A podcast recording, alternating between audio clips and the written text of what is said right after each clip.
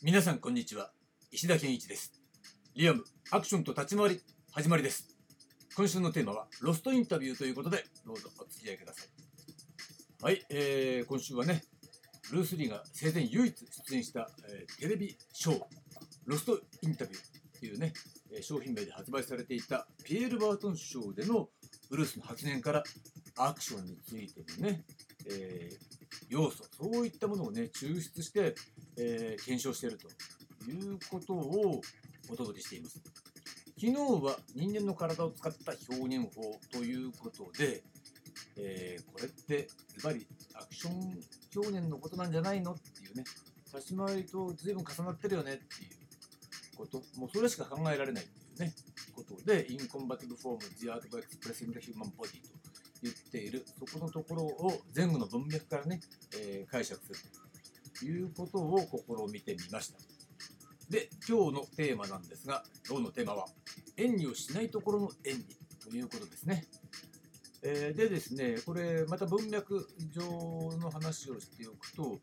えー先ほど、えお伝えした人間の体を使った表現法というね話のすぐ後に出てくるパートなんですね。で、えーこの話をした後にビエルバートンさんがですねでそれってある意味じゃ演技であるわけですよねツッコミを入れてるわけですよでまあいずれにせよ少なくとも役者家業には有用なえー訓練になると思いますけどっていうふうに、えービエルバートンさんが言ってるわけなんですよ。それに対してブルースがまあこういうとちょっとね哲学的かもしれないけどという前置きをして、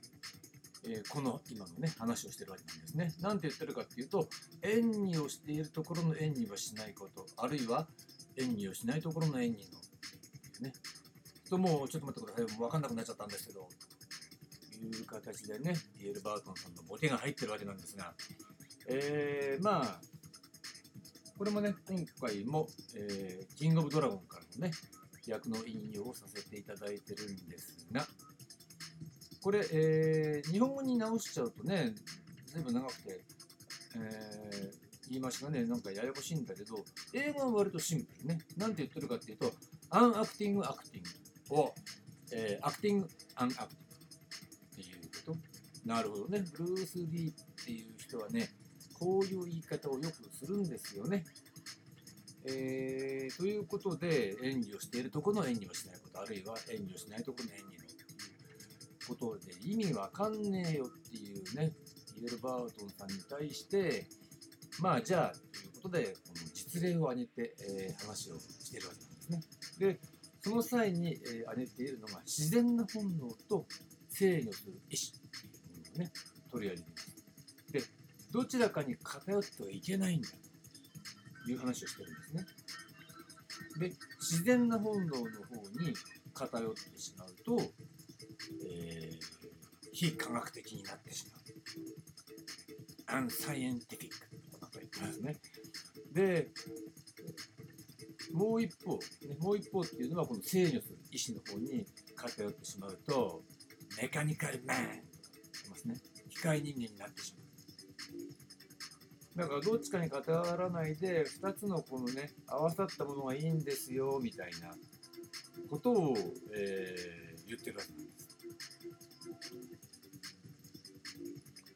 ということで、最終的にはね、えーえーどういうふうになっていくのかっていうと、まあ、ここでは、えーまだナチュラルとアンナチュラルっていう話に、ね、なってきて、ちょっとややこしくなっちゃうんで、ちょっとそっちの方は置いておくとして、えーじゃあこれ立ち回りに置き換えたらどうよっていう、ね、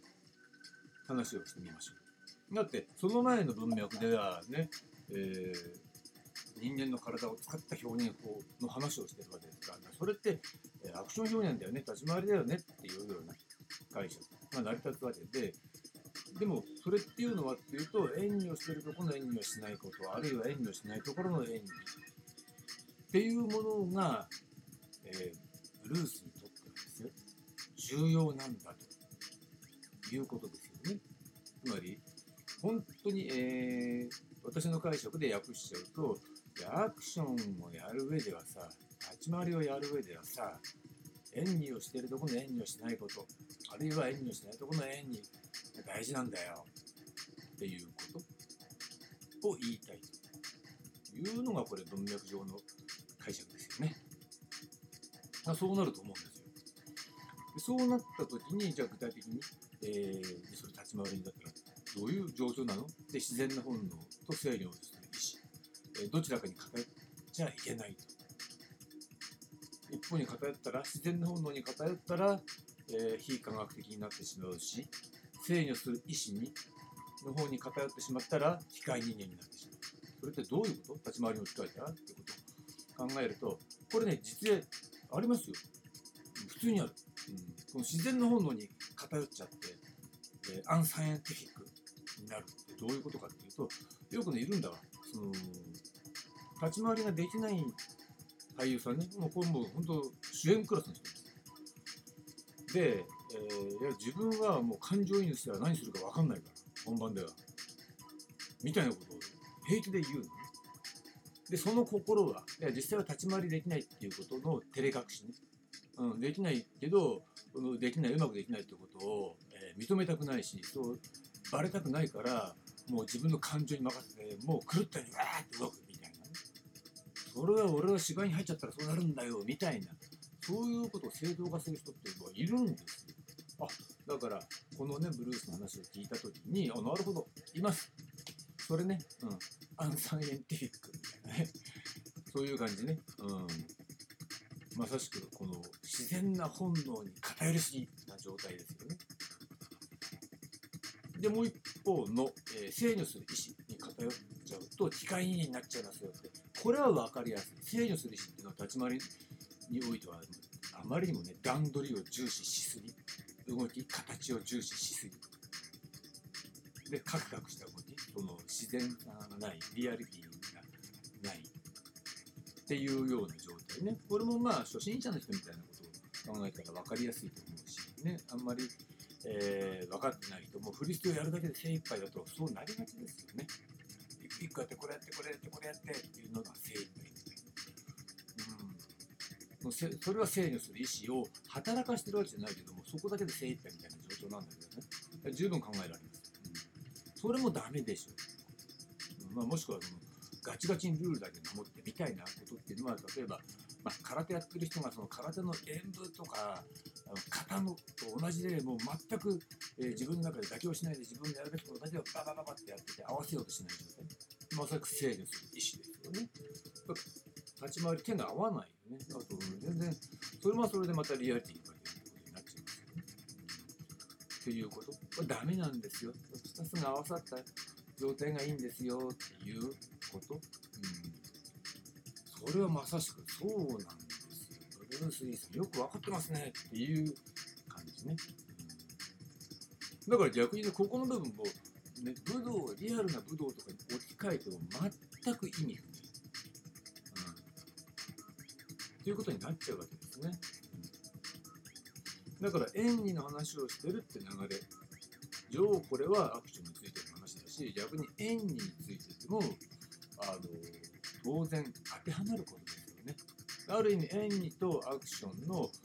重なり合う部分って言ってもいいのかなと思うんです。だってそうだよねやっぱり。それは同じですよ。演技だってなんだってセリフがあって段取りが決まっててね最低限こうやらなきゃならないこと決まってるわけですからそれを本能だけでやられてもねちょっと自分一人の芝居だったらいいけど他の役者とも絡んでますからみたいなもちろんすか、えー、映像だったらやっぱね照明があるあるしねその演出的に立ち位置はこことかそういったこともやんなきゃならない自然は自然な本能ですからって言われても困っちゃうだからといって段取りだけきれいに守って、えー、間違わないでやったら、えー、ベストか、ね、いいかって言ったらこれは段取りだろうみたいな、なっちゃうんですよね。うん、じゃあ全く同じ。で、そういう意味ではね、やっぱりアクションと演技の共通点っ